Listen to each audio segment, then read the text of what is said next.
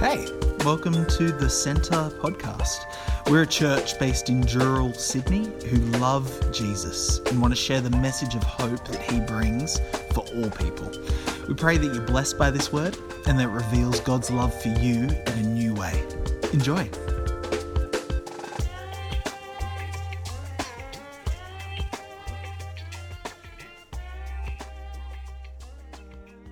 We'll be reading from Luke 10 1 to 20, if you wanted to follow along.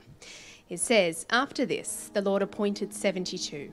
Uh, 72 others and sent them two by two ahead of him to every town and place where he was about to go.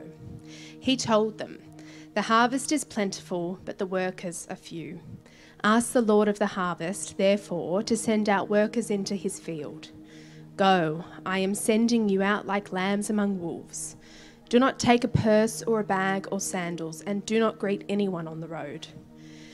When you enter a house, first say, Peace to this house. If someone who promotes peace is there, your peace will rest on them. If not, it will return to you. Stay there, eating and drinking whatever they give you, for the worker deserves his wages. Do not move around from house to house. When you enter a town and are welcomed, eat what is offered to you heal the sick who are there, and tell them, The kingdom of God has come near to you. But when you enter a town and are not welcomed, go into the streets and say, Even the dust of your town we wipe from our feet as a warning to you. Yet, be sure of this the kingdom of God has come near. I tell you, it will be more bearable on that day for Sodom than for that town. Woe to you, Chorazin! Woe to you, Bethsaida! For the miracles that were performed in you had been performed in Tyre and Sidon. They would have repented long ago, sitting in sackcloth and ashes. But it will be more bearable for Tyre and Sidon at the day of judgment than for you. And you, Capernaum, will be lifted to the heavens. Will you be lifted to the heavens? No, you will go down to Hades. Whoever listens to you listens to me. Whoever rejects me, um, but whoever rejects me rejects him who sent me. The 72 returned with joy and said, Lord, even the demons submit to us in your name. He replied, I saw Satan fall like lightning from heaven.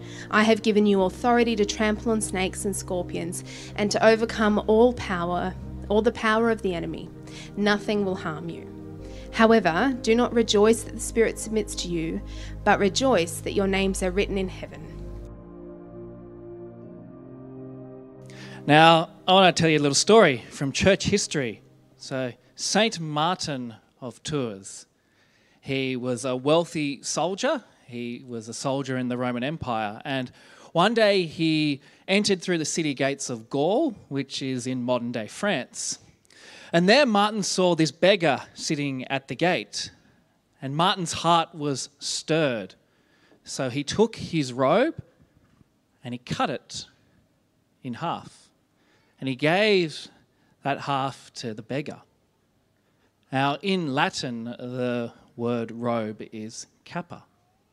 And the capa became, um, I guess, the root word of where we get chaplain. A chaplain is someone who cares, someone who shows love, the love of Jesus. And St. Martin is, I guess, in many ways, the patron saint of chaplains. Now, when you watch that video, we, you may be thinking, well, I'm not a sports chaplain. In fact, I can see two of our sports chaplains sitting right here. But who here plays sport? Stand up. Oh, there we go. Who is a parent or a grandparent of someone who goes to sport? Stand up. Oh, look at that.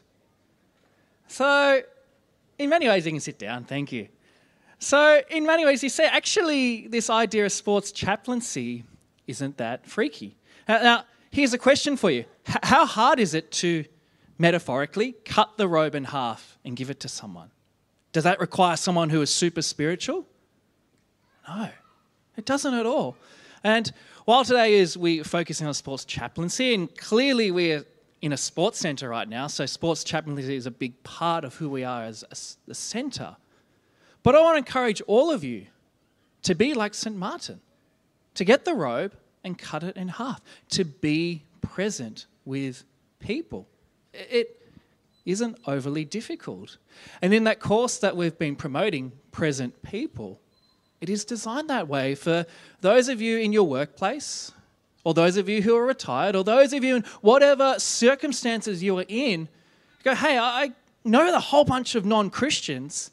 How do I direct a conversation and make it spiritual? How do you do that? And that's it's the heart of Sports Sunday. Um, Raywin in the video said a number of the girls that she interacts with, I don't get set foot in church. Uh, I've thrown this sort of scenario out before. Let's think about it. If a Muslim or a Hindu invited you to mosque or temple, how would you feel about that? Probably feel a little bit uncomfortable. That's how many Australians feel about church. So, in many ways, being present with people, we are the front line of showing the love of Jesus. The, the passage that M read out for us from Luke chapter 10, it is about this call on people's life to go out.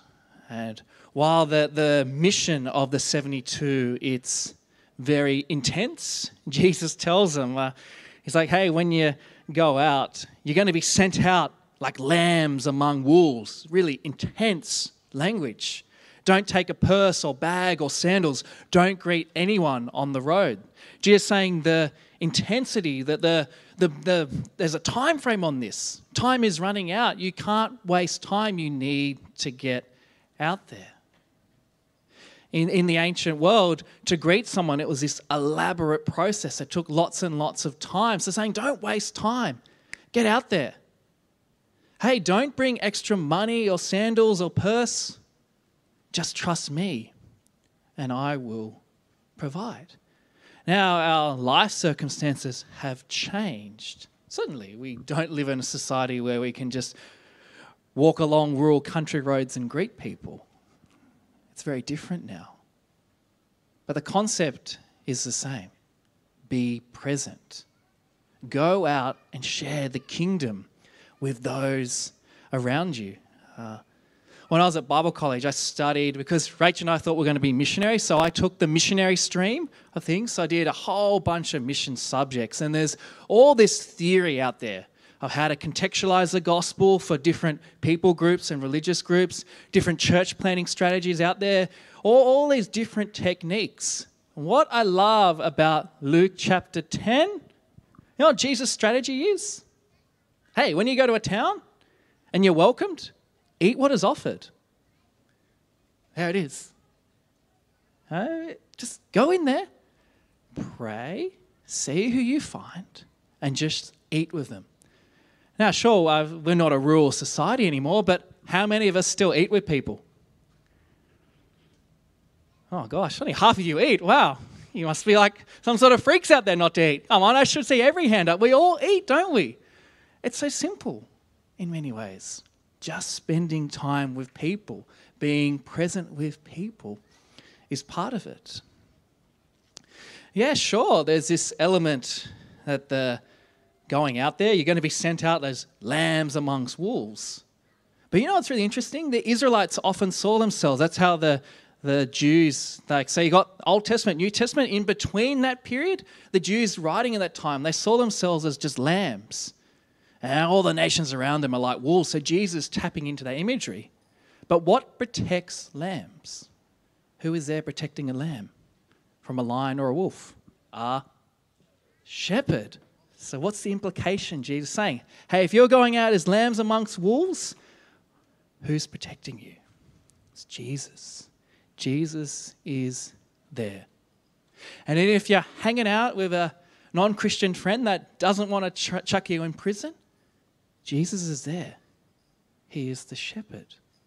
It's not in this passage, but Jesus said, hey, there's times where if you don't have the words to say, don't worry, because God's Holy Spirit will give you the words that you need. A part of going out is Jesus uses this image of a harvest. The harvest is plentiful. So many people out there that need to hear the message of the kingdom. People need to be out in the harvest. There's a problem. The workers are few. So, will you be one who will go out into that harvest field? Are you prepared to ask the Lord of the harvest to send out workers into his harvest field? Several weeks ago, I spoke about the idea of hell and heaven.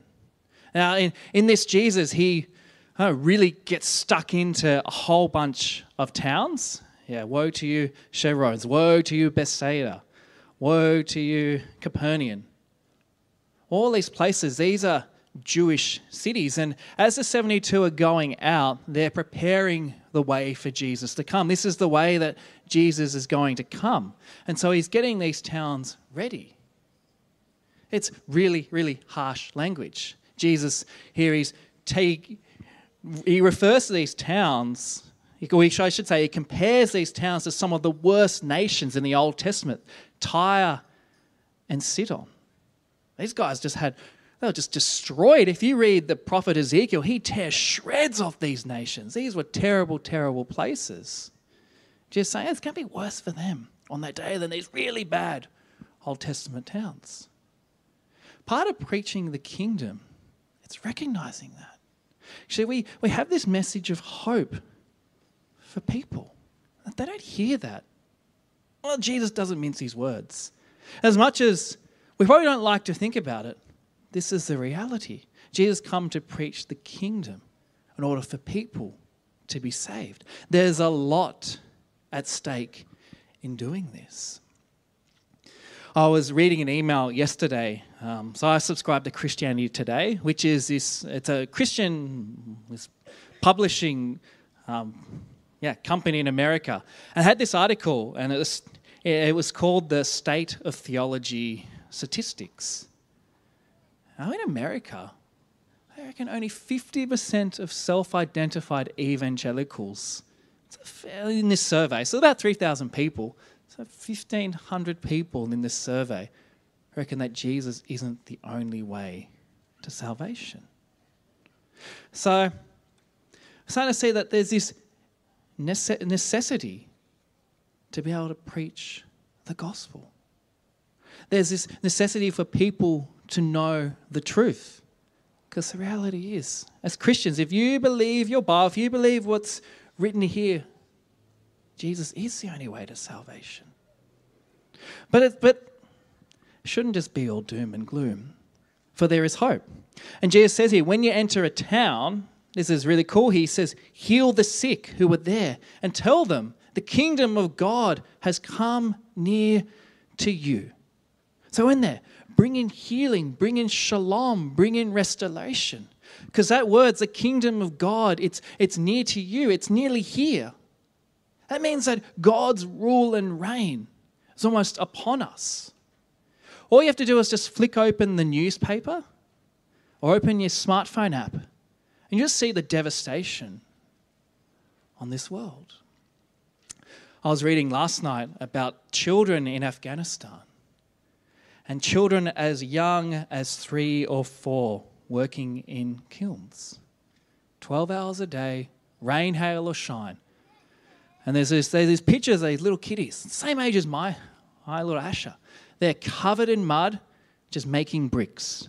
Because these families have to produce a quota of a thousand bricks a day. And so, because they're so poor, they have to get their whole family working into it.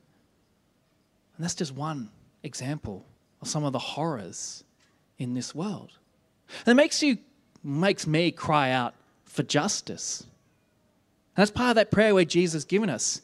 Our Father, hallowed be your name, your kingdom come, your will be done. That's part. Whenever Jesus says the kingdom is near, this is part. It's about God taking away the evil, the suffering, the injustice in people's lives. It's part of what we're preaching. Yeah, sure, we we want to preach. We want, we want people to go to hell. We want people to experience judgment. We want people to experience life in Jesus. But part of preaching it, we're, we're preaching about evil being removed. Or look at scenes in Russia. Look at scenes around the Middle East, there is this desperate need for the kingdom of God to be present, for Jesus' rule and reign to be here. If you want to be like St. Martin and cut the robe in half and offer hope and life to people, does require prayer. It does require just being present. One of the prayers that I have, especially around here at the center, is that God will lead me to a person of peace. And that's what Jesus said here. When you, when you enter into a house, you say, Peace to this house. If someone who promotes peace is there, your peace will rest on them. And in mission circles, there's this expression called the person of peace. You find the person of peace. So you go out and you pray, Lord, lead me to the person of peace. A person of peace is a man or a woman, it may not even be a Christian, but someone there who is open and receptive to the gospel message. Someone who, if you become friends with them, or if they become a Christian, will be instrumental in seeing a community transformed. So be praying for that.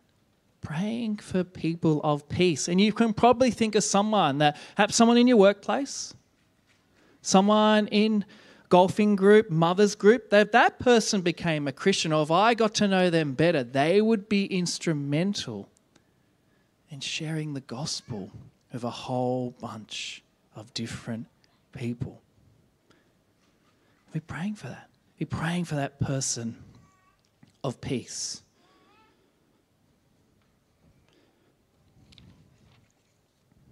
Cameron Butler, he is a sports chaplain. He was the former executive director of Sports Chaplaincy Australia. He said about Australians, like, people don't want religion, they just want authentic chaplains. Uh, you don't have to be a super spiritual person to be a chaplain. You don't even have to be sporty to be a sports chaplain. You just have to have a heart. You just have to care for someone. You just have to listen to them. And that's what this Sunday is about. Sure, we'd love to see more sports chaplains here in the centre. Love to see people go, I'm going to join a team and intentionally use that as my mission field. Or come out here and get to just know the people that's come through these doors day after day. But recognize that different people here in different life circumstances. But whatever life stage you are in, you can all cut the robe and pass it to someone who is in need. Or perhaps if we're not even in a position to cut the robe, each of us have a mouth, each of us has a mind, each of us can pray and pray that simple prayer. Ask the Lord of the harvest to send out workers into his harvest field. Each and every one of us has a role to play. And in our little survey here, it's easy to see that you can just think, oh, well, I'm not a sports chaplain, I have nothing to do with it. You're a player, you're a parent, you're a grandparent. Perhaps you can have a role in transforming our sporting community to find Jesus. Sport is a religion in Australia in many ways. I think of my extended family who spend their weekends playing sport, driving across Sydney playing different soccer venue, different soccer venues. People love sport in Australia. And Jesus sent people into the harvest. When he sent the 72 out, he wasn't going to some super special location. He was just going to where the people were. In Australia, that is where people are. They gathered around sporting fields each and every weekend. So, are you prepared to do that? Sports Chaplaincy Australia have, have a little phrase it is get into the game. Are you prepared to get into the game? Because the harvest is plentiful, but the workers are few. And on that note, let me pray for us and pray for those in the harvest that the Lord of the harvest will send out workers into his harvest field. Let's pray together. Lord, we just read these words in Luke chapter 10. And we just see how when you sent out the disciples, it was into uh, a field, Lord, that was ripe. The harvest is plentiful, but we need workers in the harvest field. Lord, I just pray this morning as we've just reflected on the role of Sports Chaplaincy Australia, on the role of the centre here, Lord, and how we can connect with the community using sport, using Inflatable World. I just pray, Lord, that we can be people, Lord, that are willing to cut our cape in half. That we are people, Lord, who just aren't super spiritual, super knowledgeable Christians, Lord, but we just have a heart, a heart to see the kingdom come a heart to see people, to be present with people. And Lord, I just pray that you can raise up workers to go into the harvest field. And so we pray this now in Jesus' name. Amen.